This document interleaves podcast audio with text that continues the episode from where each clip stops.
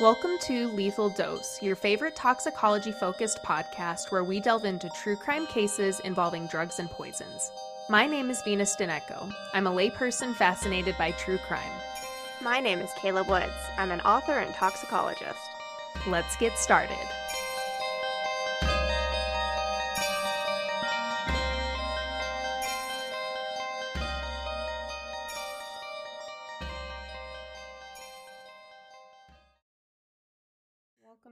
Season six, everybody. Yeah, welcome back. I hope you enjoyed your summer. White the heat wave. Yeah.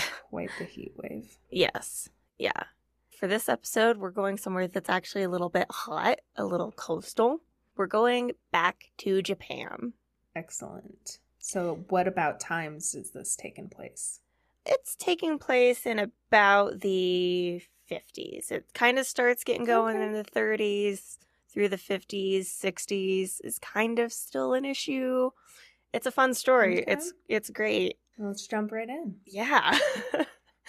so the town of Minamata is located in Kumamoto Prefecture in southern Japan. Minamata faces out into the Yatsushiro Sea, and many of the people living there early in the 20th century earned their living from the sea. In 1906, the Chizo Corporation was founded, first as a hydroelectric power company under the name Sogi Electric Co. In 1908, it became the Nippon Chizo Fertilizer Co. and produced lime nitrogen via air nitrogen fixation, which we've talked about how important nitrogen fixation is. Mm-hmm. It then grew into a producer of ammonia, becoming one of Japan's largest chemical companies as a producer of fertilizers. And from the very beginning, the town was extremely reliant on Chizo. When Jun Noguchi was looking for a location to build his carbide production plant in the early 1900s, the town leaders of Minamata actually asked him to build the factory there. Other Wow. towns in the region could have been suitable for Noguchi's hydroelectric plant, where he intended to use the surplus energy for his carbide factory. So that was kind of like secondary. Mm-hmm. A little bonus. Right. But the Minamata leaders gave Noguchi extremely competitive rates for him to use the land, water, and port facility and offered to pay him for the costs of extending power from the hydroelectric plant to the carbide plant. So he was like, well, this is too good of an offer to Mhm. refuse, of course. Yeah, how could he say no? Right. The hydroelectric plant did displace some of the workers at the nearby coal mine, which was another source of Minamata's economy, but they were hired on at Chizo but at lower wages to work at the hydroelectric plant. The growth of the plant helped to grow the town of Minamata and pulled their economy away from a humble fishing town to a city of chemists and technicians with more money to spend than their parents had.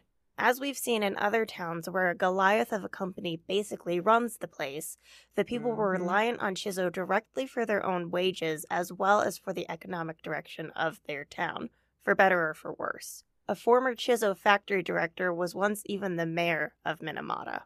Beginning in the 1910s or the 1920s, pollution of the Shiranui Sea from the company started to become a problem when they were focusing their energy on ammonia and fertilizers and then just kind of dumping it into the ocean.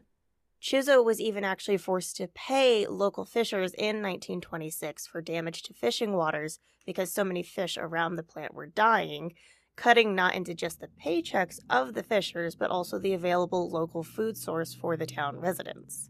Oh wow.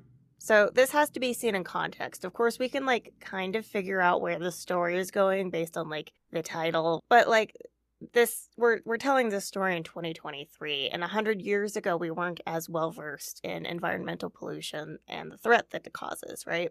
So like sure, fish were dying, whatever.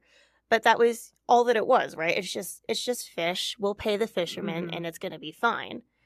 And it had to kind of be taken as a necessary evil because it was in the wake of World War One, and Japan cut imports of fertilizer to their island. They were kind of doing the like isolationist thing, and so Chizo had a monopoly on fertilizer for everyone in the country, and like oh, wow.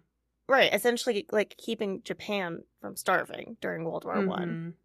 Mhm. So, you know, a few smaller catches of fish for one town, that like pales in comparison to the ramifications of slowing down production Right. at the company. In the 1930s, it was already known that acetylene blown over mercuric sulfate could make acetaldehyde, which could be used in plastic production. And Chizo developed a novel technique for production in 1932, and they were able to use the derivatives of this process in house in house so that they were also able to make acetic acid, ethyl acetate, cellulose acetate, acetone, butanol, isooctane, like all of these really useful chemicals that can be used for plastics or as like solvents on their own. And they can use them like in house or for sale to production companies. So it was just like financially beneficial for them. And all of this in house chemistry meant that Chizo wanted only the best to work for them so that they could put out premium products technicians wouldn't even be considered for employment at the Minamata complex unless they were among the top graduates from the Department of Engineering at the Tokyo Imperial University. Like, literally the best of the best. And that's just for technicians. Even regular day workers were rigorously tested for employment, and they would only be considered for full employment there if they were the top graduates from their junior high school, and then they still had to prove themselves on the job to be hired full time. Despite wanting only the best to work and produce for them, the people who worked at Chizo were treated like shit and paid shit wages. There wasn't oh, even compensation for the dangers of the positions, of which there were many, because the Minamata complex experienced accidents and explosions, and the workers were exposed to early 20th century use and storage of dangerous organic solvents. Mm-hmm. Rather, they were told that all of these dangers were just part of working for Chizo, and if they weren't willing to put up with the risks, then they shouldn't be there. And I mean, but when they put it on such a pedestal, like, oh, it's a privilege to work yes. here almost. Yeah. You know what I mean? Like, yeah, exactly. I... So, honestly, like, aside from like, oh, it's a privilege and it, it looks good later, although I feel like this is a generation who like wanted to find somewhere and stay there, you know, and like mm-hmm. earn their mm-hmm. place. I just I don't know how they kept anyone employed under those conditions, you know. Mm-hmm. But the people of Minamata, they they did feel like privileged because Chizo's always been there for them. They it's helped them grow, and now they have all these like bright and brilliant people working for Chizo and living in Minamata and expanding the town. And so it really is like reflecting well on them to have all of these people here because of the company. When World War II began, the acetaldehyde produced by Chizo was in high demand by the Japanese military, giving them yet another wartime upswing of production and sales. In 1938, IG Farben became the first and only producer of vinyl chloride, but in 1941, Chizo figured out how to do it and became the sole source of vinyl chloride in Japan during the war. This ramp up of production at the Minamata complex meant there was an increase of waste being released into the ocean. Chizo was again forced to pay fishers in 1943 to compensate for the dead fish around the factory, but this time the fishers were paid with a stipulation that this second payment would be the last. If anything mm. else happens, you cannot ask us for more money. Mm. Yeah. When the war ended, Chizo lost 80% of its assets because it was forced to disband the overseas operations it held in Korea and China. The Minamata flagship campus had also been bombed, and this very well could have been the end of Chizo and the story, were it not for Japan's great need to combat the near starvation of the citizens with a renewed emphasis on agriculture and food production. Chizo was rebuilt and pulled back from the brink of death to once again begin producing large quantities of ammonium sulfate.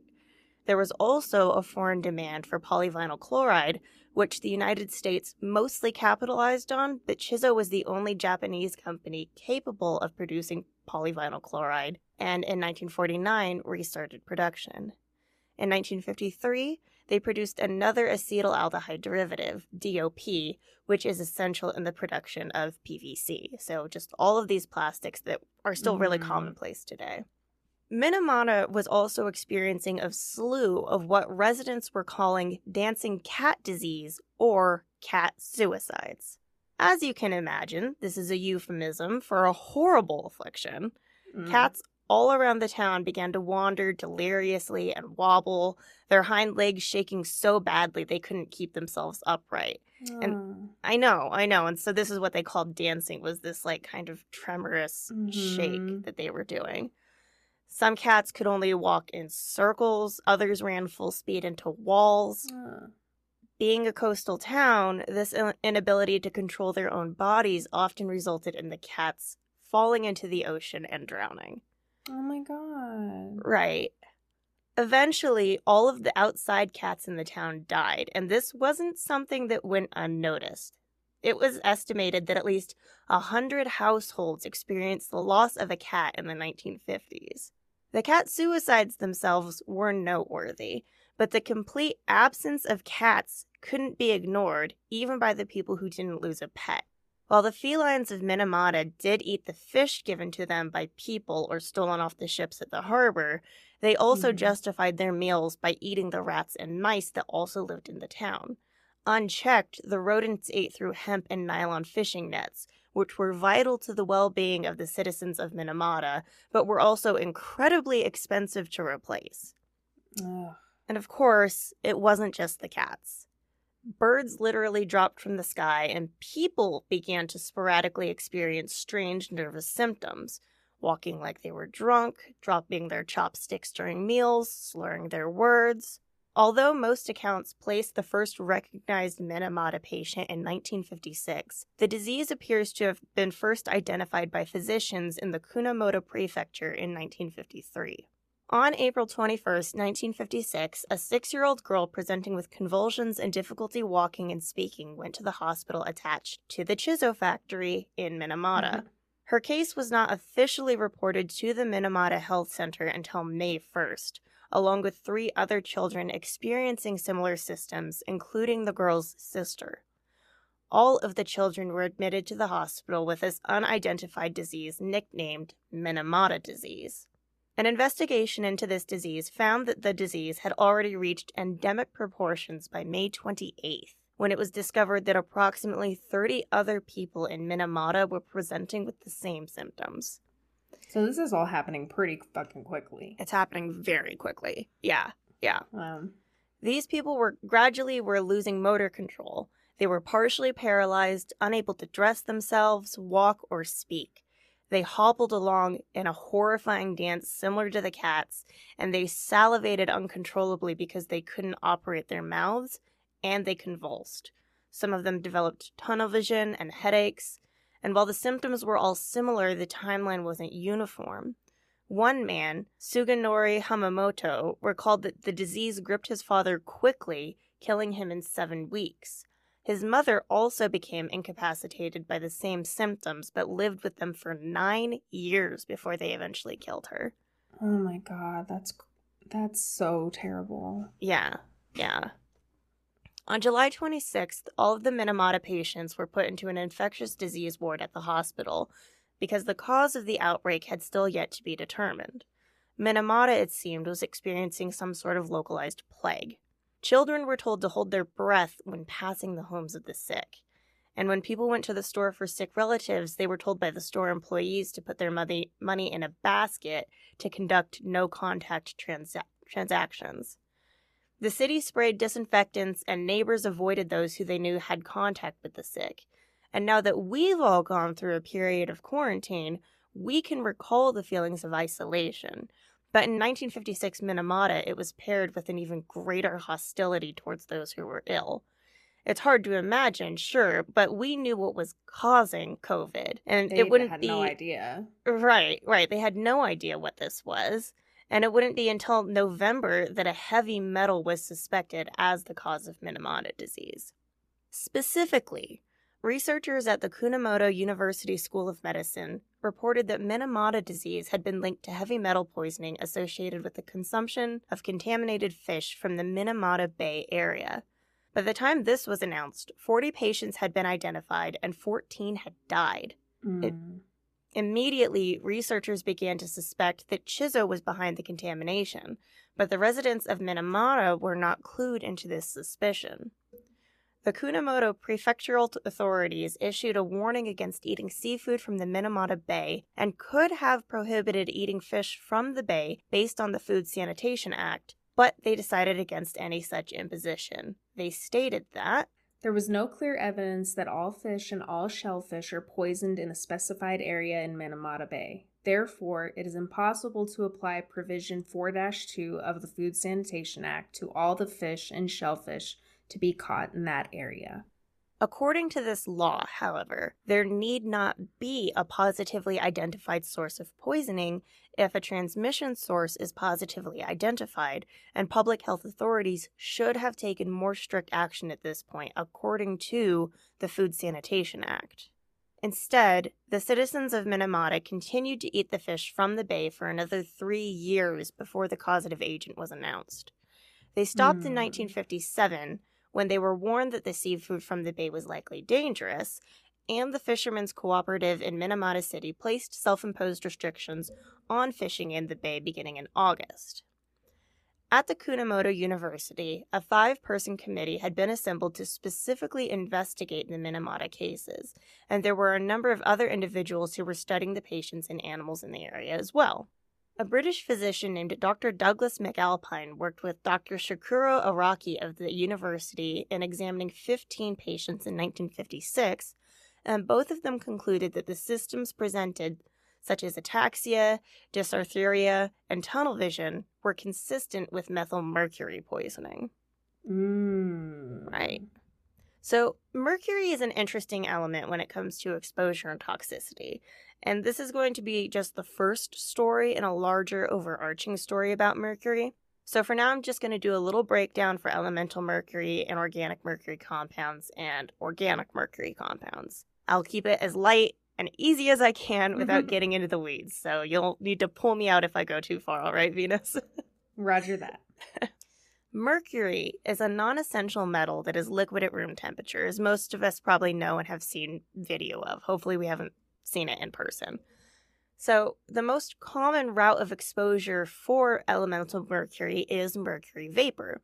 And interestingly, although we absorb around 80% of mercury vapor inhaled into our lungs, if someone were to drink mercury, it would be pretty much non toxic because very little of it would be absorbed into the GI tract. Mm, yeah. Okay. Route of exposure is important. I'm always saying it. yeah. There you mm-hmm. go. Interesting. So, when inhaled, the main issue is pulmonary toxicity with central nervous systems usually presenting with tremors. Inorganic mercury, like cinnabar rocks and the catalyst being used by Chizo, has different properties based on charge state of mercury that we won't get into for now, but Exposure to it causes delayed central nervous systems and kidney damage, and usually that is an oral ingestion, and so it is taken up by the GI tract. Mm-hmm. Methyl mercury is a form of organic mercury. When ingested orally, as is the most common route of exposure, 90% of it is absorbed by the GI tract. Methyl mercury is the most poisonous kind of mercury to be exposed to and presents with severe and usually permanent central nervous system effects, including burning or tingling sensation in the extremities, loss of coordination, tremors, tunnel vision, and difficulty speaking. It can also lead to cardiac abnormalities and kidney dysfunction. Organic mercury is highly lipophilic, able to cross the blood brain barrier, and has a half life of about 70 days in the body. Oh, holy shit. Yeah. We now also know, largely because of Minamata disease, that mercury biomagnifies in fish and any food web. And this is a phenomena of increased mercury contamination in the food chain, where the smaller fish and the plankton eat contaminated plants and dirt or whatever, and then the large fish eat the small fish, and then cats and people, in this case, eat the mm-hmm. bigger fish. Mm-hmm. Add to that the fact that methylmercury concentrates largely in muscles, skin, and fat, and is a metal in a form that cannot be cooked out, and you have a serious issue in the Shiranui Sea.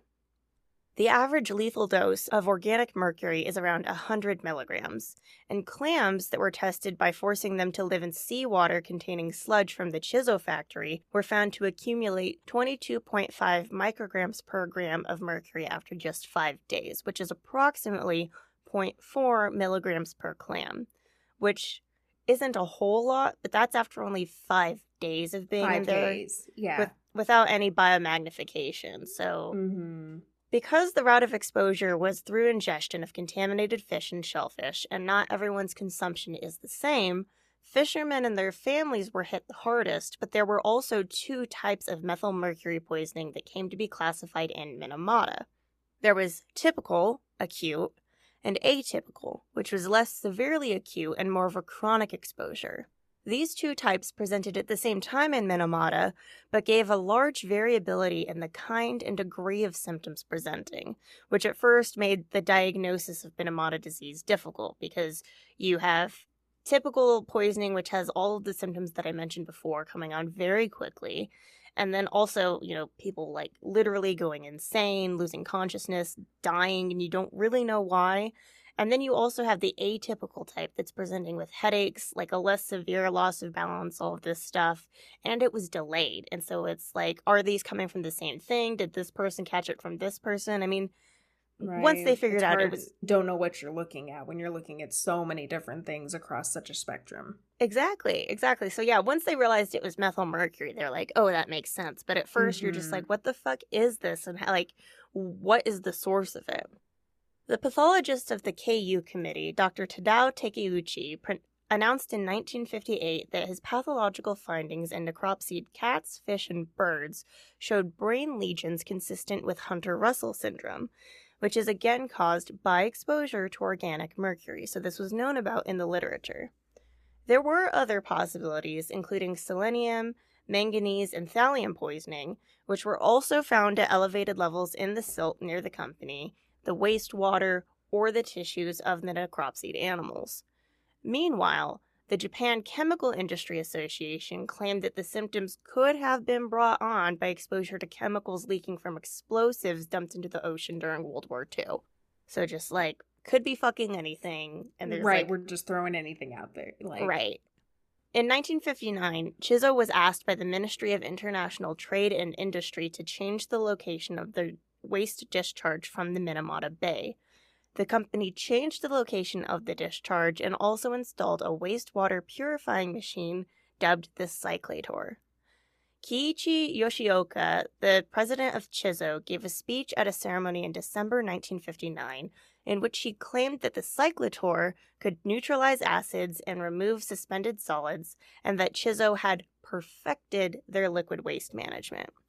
To mm-hmm. prove this, he pulled a stunt that I personally think should be a red flag anytime anyone does it. And like, you should just investigate whatever claim it is they're against whenever they do it, just like on the face of them pulling the stunt. Mm-hmm.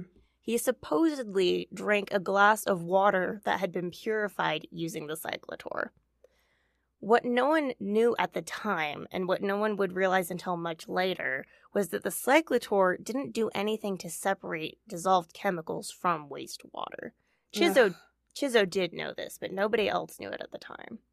Oh, so they were just blowing smoke everybody's at? Like I mean, they don't know what's going on in the wastewater either, but if it's something like you have all these top technicians and chemists and whatever, and you're mm-hmm. not like making sure that dissolved chemicals are being separated from your wastewater and then saying like everything's good, everything's fine. Hmm. So. But most yeah. people, including researchers at the Kumamoto University, believed Chizo. So they went back to eating fish from the sea around Minamata and research in the, into the disease stopped because there were no more patients because people had stopped eating fish out of the sea, right? Ugh. Right. So then, in 1959, there were again increasing cases of Minamata disease. And the area where the affected patients were coming from had changed now to the more northerly region of Minamata, consistent with the change in location of the wastewater the. Mm-hmm. Yeah, from the bay to the Minamata River. Following this new influx of cases, in July, the Minamata City, the Minamata City fresh seafood re- retailers, I don't know why that was so weird to me, the Minamata City Fresh Seafood Retailers Union decided against buying fish and shellfish taken from any of the coastal regions around Minamata. Meanwhile, the Fishermen's Cooperative was still not harvesting from the bay. More humans and animal Minamata sufferers were identified, and researchers continued to find that the outward symptoms and the brain lesions in autopsied patients were consistent with consumption of organic mercury, but where is this mercury coming from?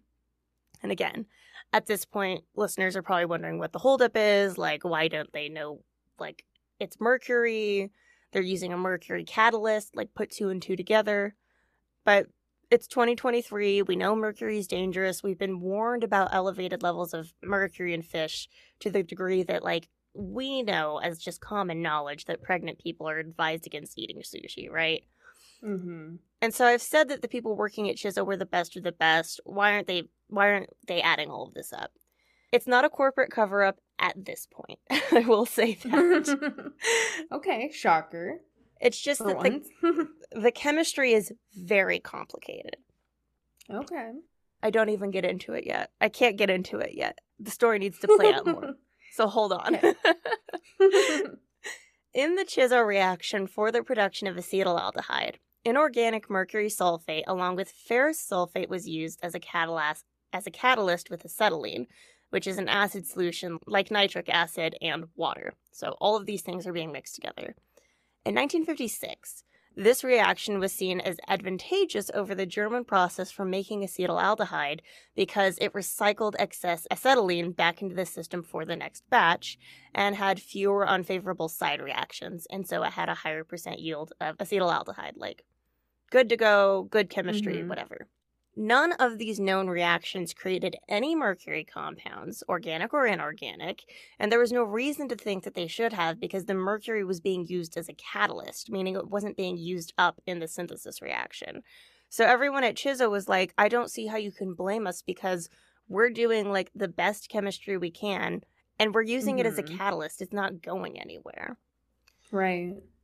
The physician in chief at the Chizo Factory Hospital, Dr. Hajime Hosokawa, suggested to the factory director in 1956 or 1957 that a relationship between Minamata disease and the company's wastewater should be examined. But Dr. Hosokawa didn't conduct any experiments on the wastewater until 1959. On July 1, 1959, Dr. Hosokawa began feeding wastewater from the Chizo plant to two cats.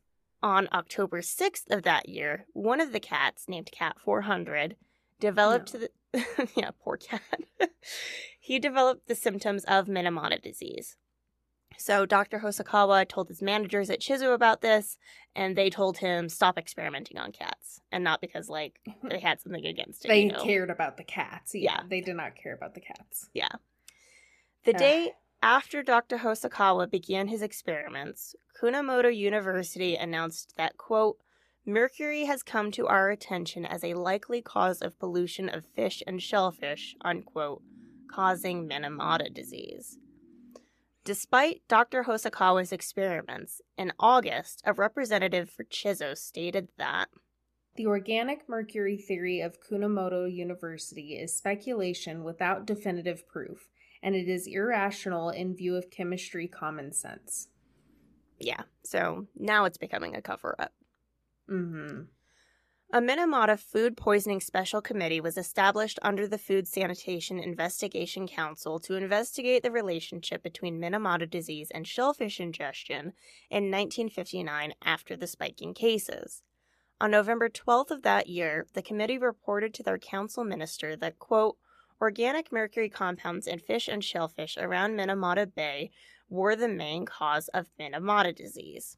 Their conclusions were justified based on the presentation of symptoms in patients and the concentration of mercury in the patient's urine, brain, liver, and kidneys, as well as the large amounts of mercury found in the sediment and mussels gathered from Minamata Bay. The sludge of Minamata Bay was found to have mercury concentrations as high as 2,000 parts per million, or 2,000 Oh. micrograms per gram. Holy shit. Yeah. Yeah. The Minister of International Trade and Industry uh, disagreed on the findings and did not approve of the report, and the next day, the committee was dissolved. Uh. No further actions could be taken. Okay. Mhm. On November 25th, the Mutual Aid Society of Patients demanded payment from Chizo as compensation for 78 Minamata disease victims and their families. At first, Chizo ignored them, stating again that, quote, there is no clear link between the mercury contamination and the factory wastewater. Furthermore, they had other questions for the researchers at KU. If we've been using mercury as a catalyst since 1932, why did Minamata disease patients not appear until 1954? There are other factories in Japan across the globe that produce acetaldehyde, so why are we being singled out as the cause of Minamata disease? How do you propose that the inorganic mercury catalyst that we're using is turned to organic mercury, methylmercury, to cause Minamata disease? Right. Sounds like good questions. Mm-hmm. Except that the research is always already showing, like, you're full of shit. yeah. In December, Chizo was persuaded to sign an agreement by the governor and the mayor of Minamata, mostly to just make this problem go away. So, Chizo paid a lump sum of 300,000 yen, which is approximately $833 for each dead patient. Oh Yeah. my god. And they were forced to pay an annual stipend of 100,000 yen for each surviving adult and 30,000 yen for each surviving child, which is $277 and $83, respectively. Wow. Yeah. Chizo not only was just slapped on the wrist for the damage they'd inflicted, but were also saved with the statement in the agreement, which read Even hmm. if it shall be revealed in the future that wastewater discharge from the factory causes Minamata disease, no further demands for compensation will be made. And wow. things- things were about to get worse. Wow. Okay. How are we getting worse? they always get worse. They always get worse. Things always get worse. So how are we getting worse this time, Kayla? In 1959, nine infants with cerebral palsy born in 1956 were suspected to have been ah. exposed to methyl mercury in the womb, despite their mothers having no outward signs of Minamata disease. Mm. In fact, it was often the case that the mother would show no symptoms of poisoning when her infant clearly did, and so it is almost viewed as the child sacrificing themselves to protect their mother by absorbing all of the mercury in utero rather than the mother absorbing any. Oh my gosh.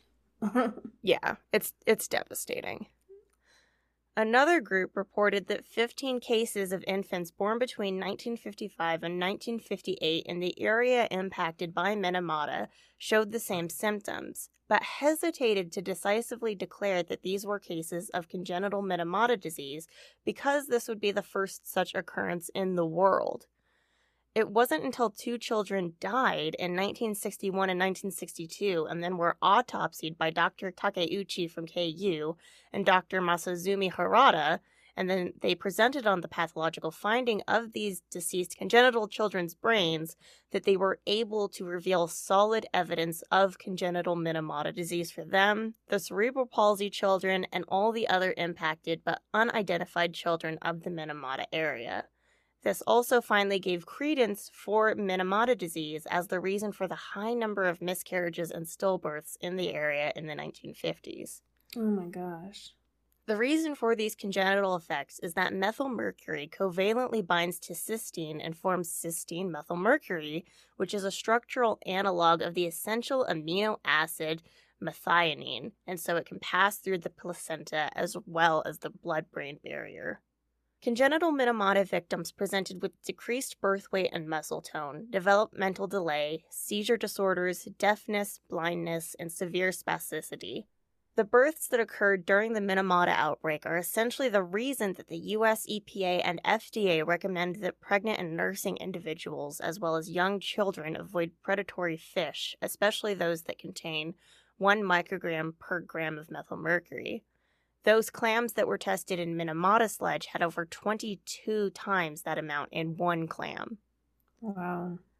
The fishermen of Minamata were suffering financial losses due to the inability to fish from the Minamata Bay, but it was their self imposed restrictions and the refusal of the Seafood Retailers Union to purchase Minamata region fish that helped prevent more illnesses, and eventually the outbreak was considered pretty much over in 1960.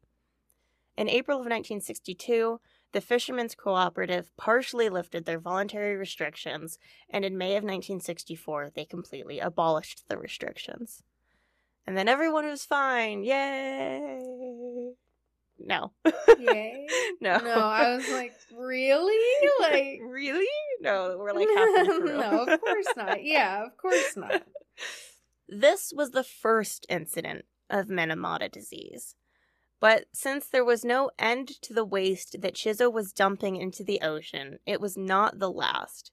In fact, Minamata disease accounts for two of the four big pollution cases of Japan, while the other two are the Itai Itai disease from cadmium poisoning in 1912 and the Yokkaichi asthma caused by sulfur dioxide air pollution in 1961. The second incidence of Minamata disease in Japan was first reported on May 31, 1965, when Niigata University reported to the Niigata Prefectural Public Health Department that, quote, there have been sporadic cases of mercury poisoning from an unknown source in the lower Agano River.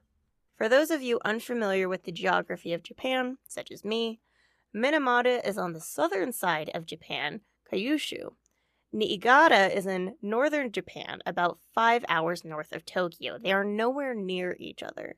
The report Hmm. was made to the Niigata prefecture after three confirmed cases of methylmercury poisoning were discovered between January and May 1965. This time, the Chizo Corporation wasn't to blame. Rather, it was the Showa Denko Kanose factory located on the upper Agano River, which was a synthesizer of acetaldehyde until early 1965, when the cases began presenting. This prompted a further investigation of residents, medical patients, and the recently deceased, which revealed that Niigata had 26 individuals suffering from methylmercury poisoning, all located along the Agano River, and five of which had died. Other individuals were found to have elevated levels of mercury detected in hair samples, but were not experiencing symptoms. These were people who were being chronically exposed to mercury at lower levels than those who were symptomatic, and were in this case considered mercury contaminated, but were the atypical cases for Minamata. Although there was one child with palsy suspected to have been exposed in utero, this child was counted as a methylmercury victim, meaning no children were counted as congenital cases at the onset of the outbreak, but there was concern about possible congenital cases since the Niigata incident was playing out in essentially the same way Minamata had, with industry trying to cover its ass and the government being slow to react. Women who were found to have levels of mercury greater than 50 micrograms per gram in their hair were warned against becoming pregnant. Two women were pregnant at the time of examination of residents, and one of their children was born with neurological problems. Mm. In June of 1967, the Niigata victims sued Showa Denko for compensation. Around this same time, the government of Japan was finally realizing that pollution could be a public, ha- public health hazard, health and economic consequences, despite the benefits of the chemical industry that often perpetuated the pollution. The Basic Law for Environmental Pollution Control was established in 1967, and central governments were forced to identify the cause of pollution to settle the problems associated with the pollution. Following this, in September of 1968, the government ruled that the causative agent for both the Minamata and the Niigata outbreaks were methyl mercury pollution from the Chizo factory and the Showa Denko Kanose factory, respectively. The damage could finally be addressed and the remunerations monitored by the Japanese government. But a full 12 years had passed since the first victim was reported to the prefecture, and thousands of people had been impacted as a result of delayed action. Yeah, it's like too little, too late. Like- Yeah. Exactly. Chizo stopped discharging their mercury pollutant in May of 1968, while Showa Denko had already stopped in 1965, but both were held liable for damages to physical health, mental health, and the environment. In April 1969, the Mutual Aid Society of Patients, who were negotiating for compensation with Chizo, split into two groups to handle the mediations and the litigation. In December of 1969, a new law established a certification system for relief of pollution related health damages. Under this system, applicants who wanted to submit methylmercury poisoning claims had to go through a medical exam by the prefecture, a separate medical review by the certification council, and then a prefectural governor would decide whether that person actually suffered from methylmercury poisoning. Okay. Like, put him through all that. Like, did you actually, though? Mm. Unsurprisingly, few people were certified under this system. Yeah. and the people who weren't given certifications or who had already been separated into the litigation faction of victims had to take it upon themselves to sue the responsible company or government agency, and these lawsuits could take decades to resolve, as we kind of went over in the Aum Shinrikyo episodes. Mm-hmm. It would be like once a month or some shit. Right. In June of 1969, 121 patients sued Chizo for compensation for damages, but the judgment wasn't read until March of 1973. Oh my god. Right. like, yeah. That's insane.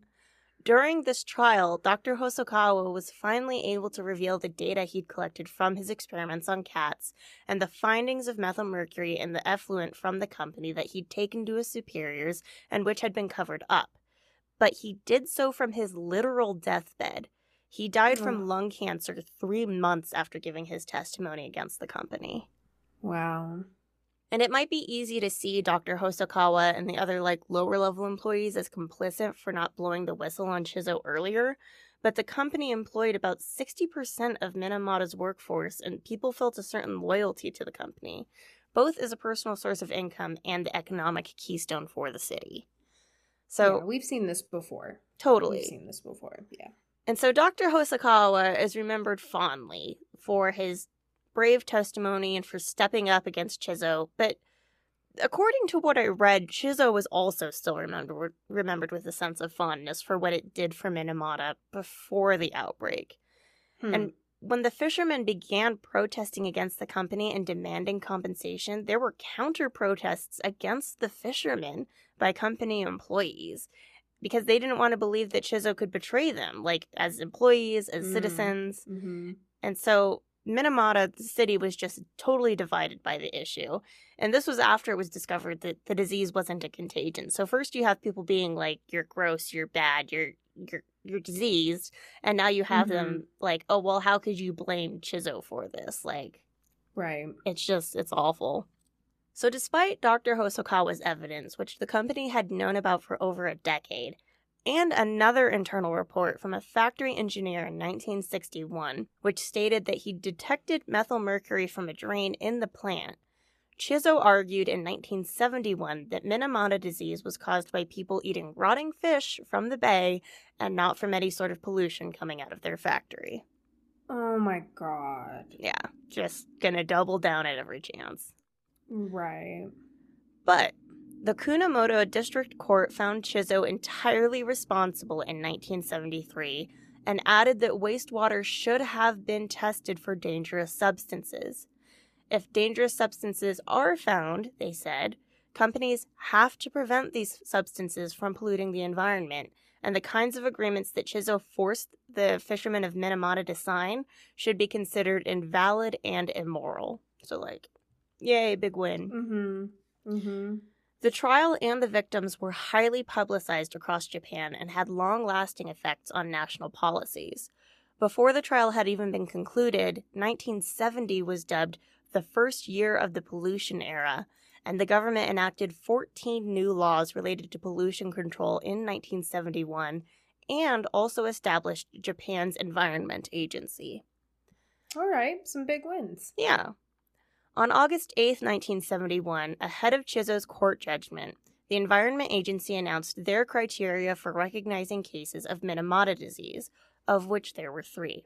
They would recognize formally diagnosed cases, they would recognize cases where at least one symptom of Minamata disease was present and the influence of organomercury was recognized, and they would recognize cases where the influence of organomercury could not be denied from an epidemiological standpoint. So, like, were you in the area that was affected? Okay, you probably are then. Mm-hmm. But you still have to, like, apply for this.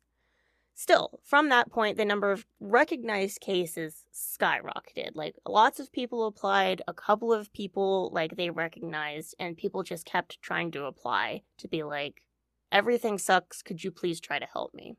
By December of 1956, there were 54 recognized patients, and 17 of which had died.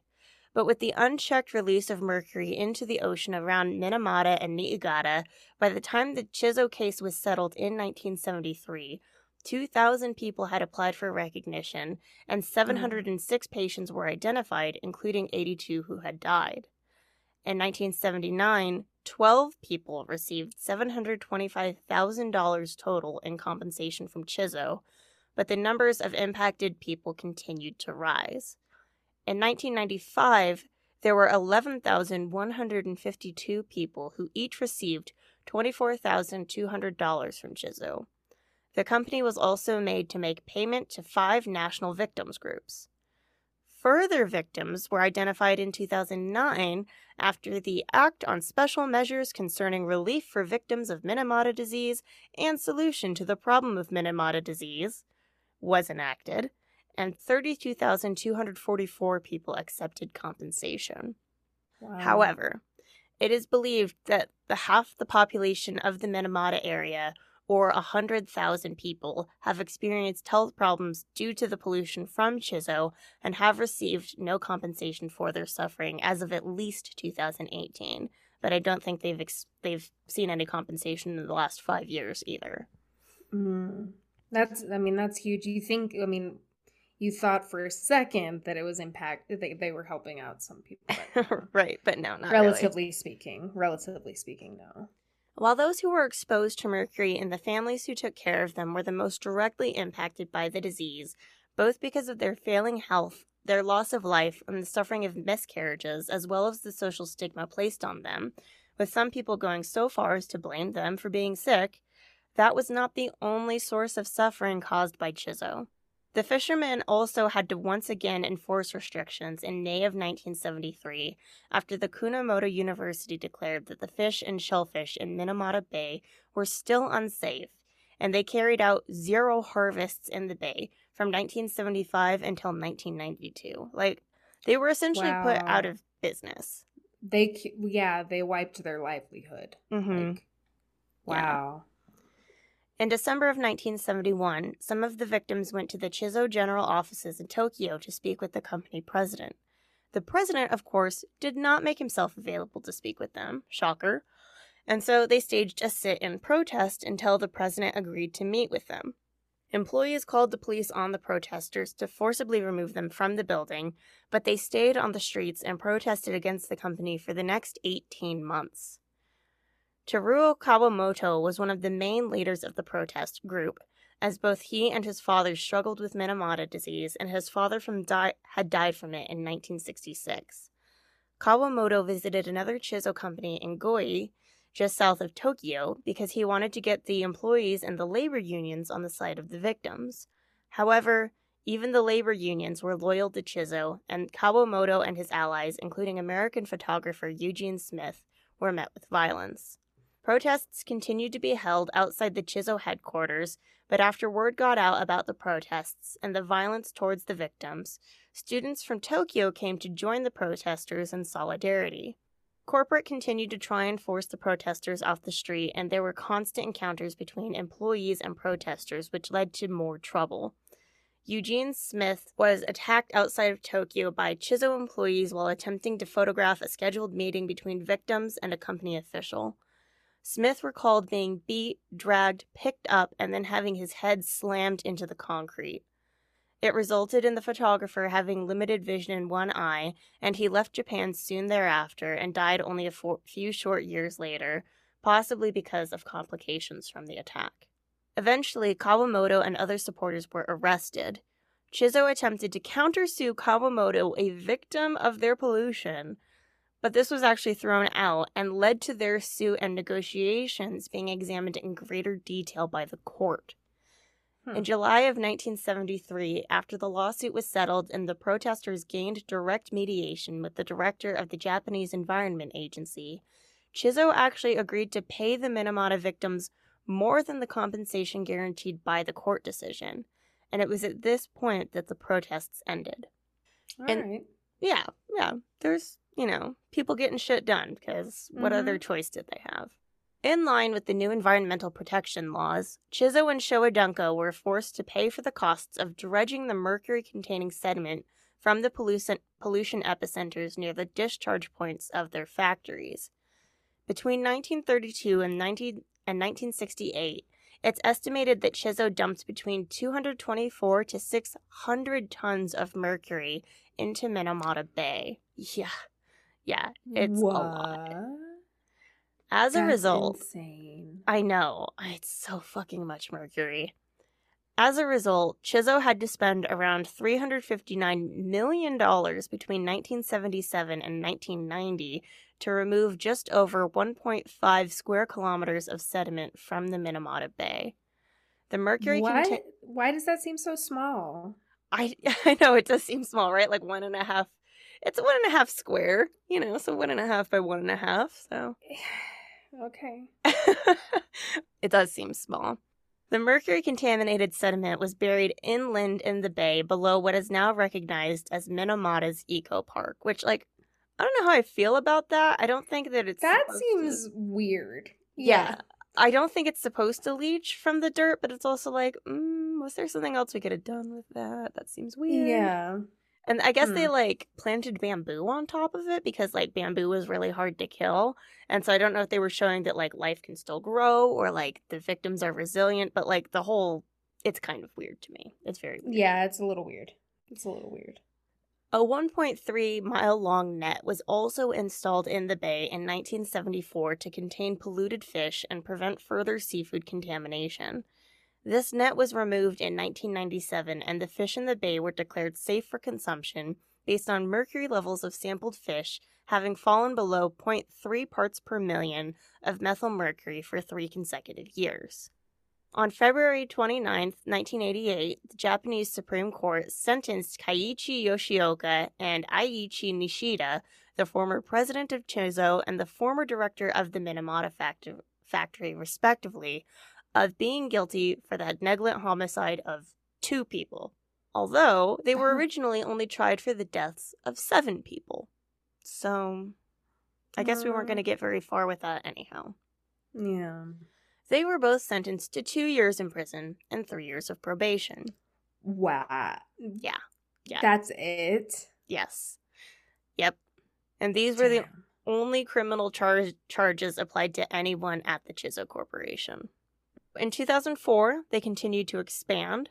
In 2006, when the 50th anniversary of the first Minamata victim was being recognized, they celebrated 100 years in business. And since then, they have transferred business to JNC Company Limited and absorbed two more companies. So Chizo is not hurting for business.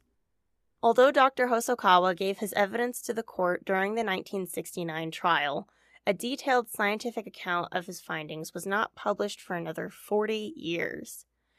In 2001, Ito et al. re examined the cat necropsy specimens which remained from one of the 10 cats Dr. Hosokawa experimented on and verified the characteristic lesions of methylmercury poisoning in the cerebrum, cerebellum, liver, and kidney of cat 717. That same year, scientist Hajime Nishimura and former Chizo employee Tatsuaki Okamoto wrote a book entitled Science of Minamata Disease. Okamoto explained his reasoning for writing the book about his former employer by writing, I could not stand on the side of managers of Chizo who care nothing for anybody. I have chosen to voice my concerns as a member of the labor union of Chizo together with the patients of Minamata disease. In the book, they answer some of the questions posed by Chizo in their counter arguments to the public, which I mentioned earlier. One of them was, why didn't Minamata disease appear until 1954 if we've been making acetaldehyde since the 30s? So, Okamoto didn't join Chizo until 1957, but we know how many tons of acetaldehyde the company produced, and we know how they produced it, and so that's how researchers researchers have been able to guess at how much mercury was drained into Minamata Bay. Mm. Despite producing acetaldehyde since the 30s, Chizo saw a rapid increase in production in the mid 50s with a maximum production of 42,245 tons in 1960.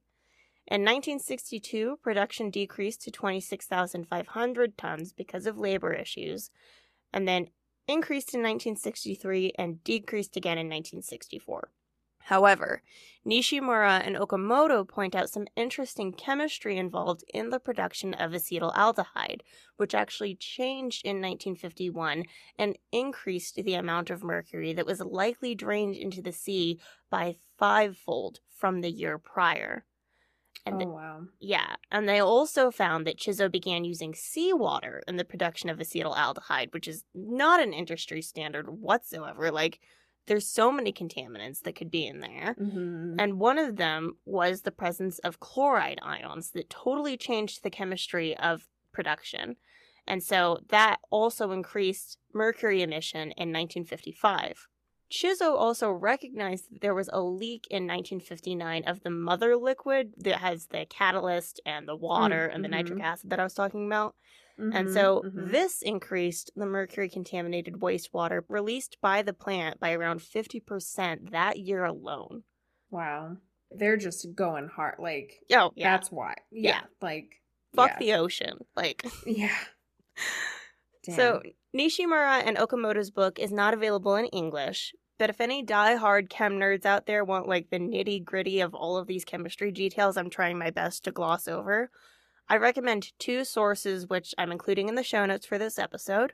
There's Hisashi Yokoyama's lecture on methyl mercury poisoning in Minamata and Minamata disease by Tsuda et al. And both are available for free online. So just check those out in the show notes and read to your chemistry heart's desire. so the second question Chizo posed was why wasn't Minamata disease seen elsewhere in the world when other companies were producing acetaldehyde? And with the second outbreak in Niigata, it's obvious that like this is a false train of thought. But their use of seawater was also not an industry standard practice, and so they were increasing the amount of their wastewater compared to everybody else, and so like it's on you, like it's your fault. Mm-hmm. But the most interesting rebuttal to Chizo's counterclaim involves their last question, which is some of the interesting chemistry I was talking about earlier that I had to save for right now, so buckle up. Chizo originally said that there was no known mechanism by which inorganic mercury catalysts would convert to organic mercury, to methyl mercury.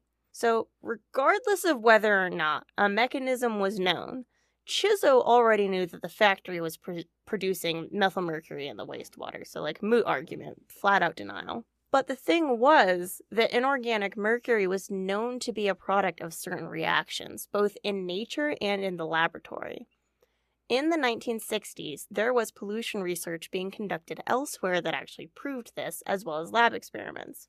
And, like, sure, one could argue that it was harder to keep up with scientific literature before the internet, especially when there might be like a language barrier between like the researchers and the journals that things were being published in.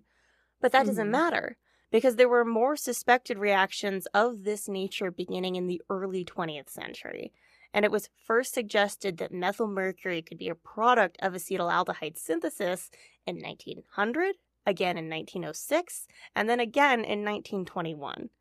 Like, this wasn't like fresh news. No. And as producers of acetaldehyde, like, you should know about what's going they on. In... They would know that. Yeah. Yeah. Yeah. And do you remember how at the top of the episode I said that Chizo was competing with IG Farben internationally for the production mm-hmm. of acetaldehyde? In mm-hmm. 1916, the company Wacker Chemie, which would join IG Farben in 1926 and become Chizo's competitor, they became the first ever producer of acetaldehyde.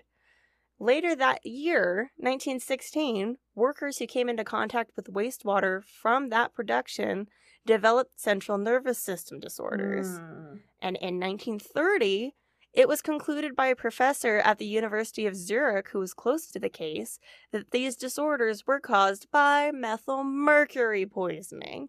Like so this is like well documented. Well documented. Very much yeah. so. Furthermore, by the oh. time Chizo began producing in 1932, it was known in the Japanese literature that methyl mercury was a potent central nervous system poison.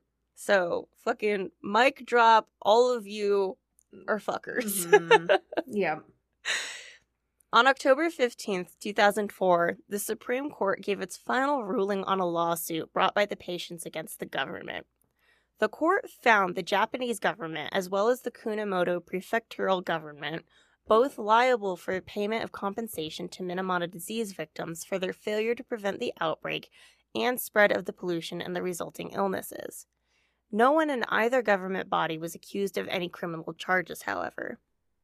Although only 121 patients were ever officially reported, including 70 congenital patients, it is hard to estimate how many people were truly impacted by the poisoning in Minamata and Niigata.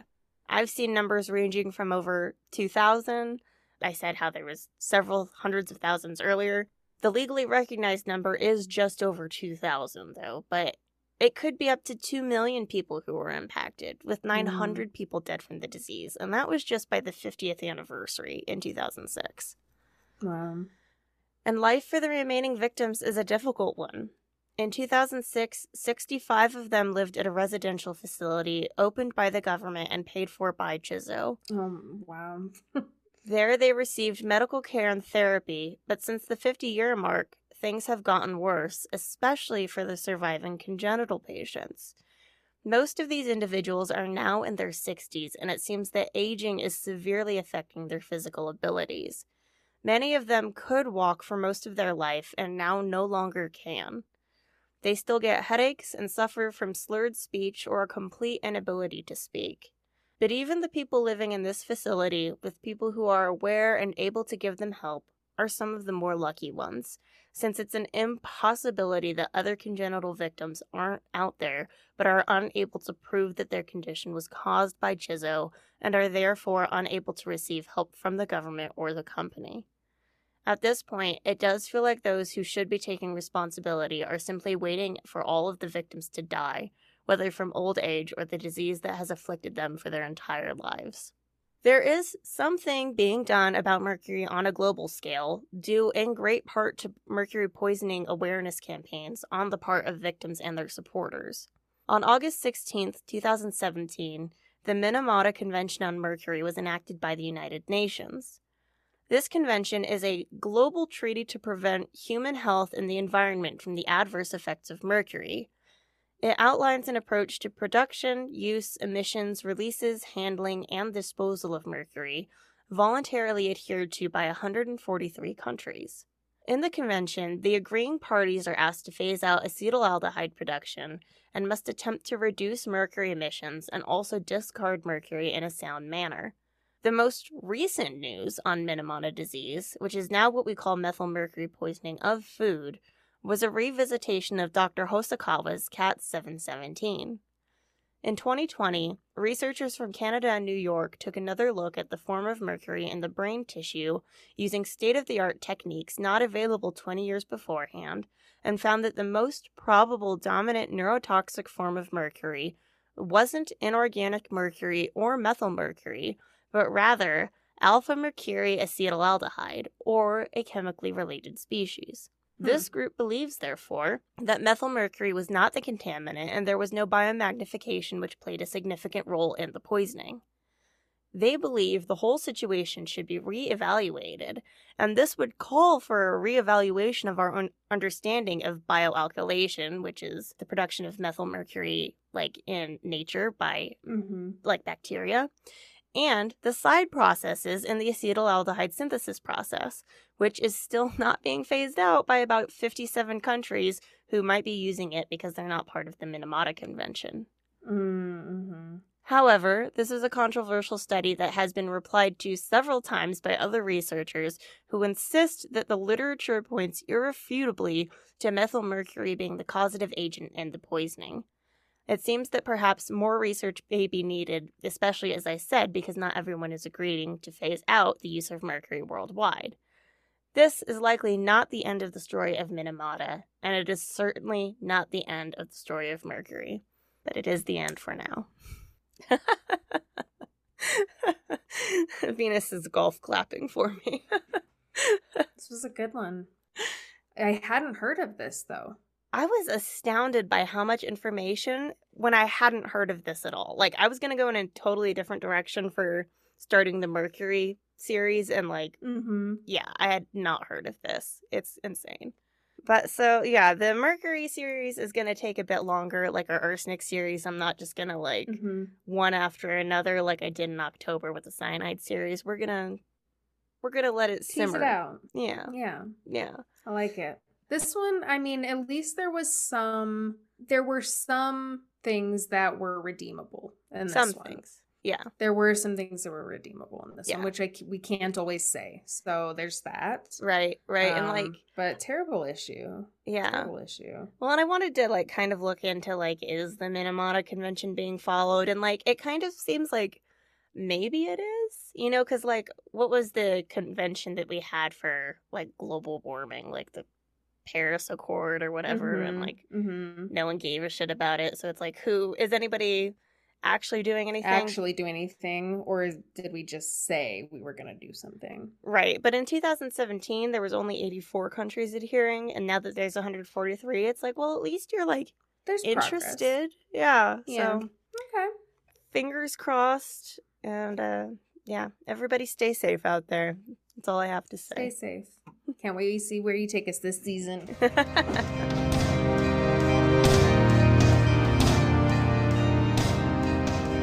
Thank you for joining us. We hope you enjoyed this episode. Please like, follow, subscribe, and review us everywhere you get your podcasts. For more Lethal Dose content, you can find us at Lethal Dose Pod on Instagram, Tumblr, and TikTok. For an overdose of content, subscribe on Patreon for exclusive episodes and much more. The show theme is Look Far by our dear wizard friend Fogweaver. More of their music can be found on bandcamp.com. Lethal Dose is created, researched, produced, and edited by Kayla Woods and Venus Daneko. Stay safe and remember, The dose makes the poison.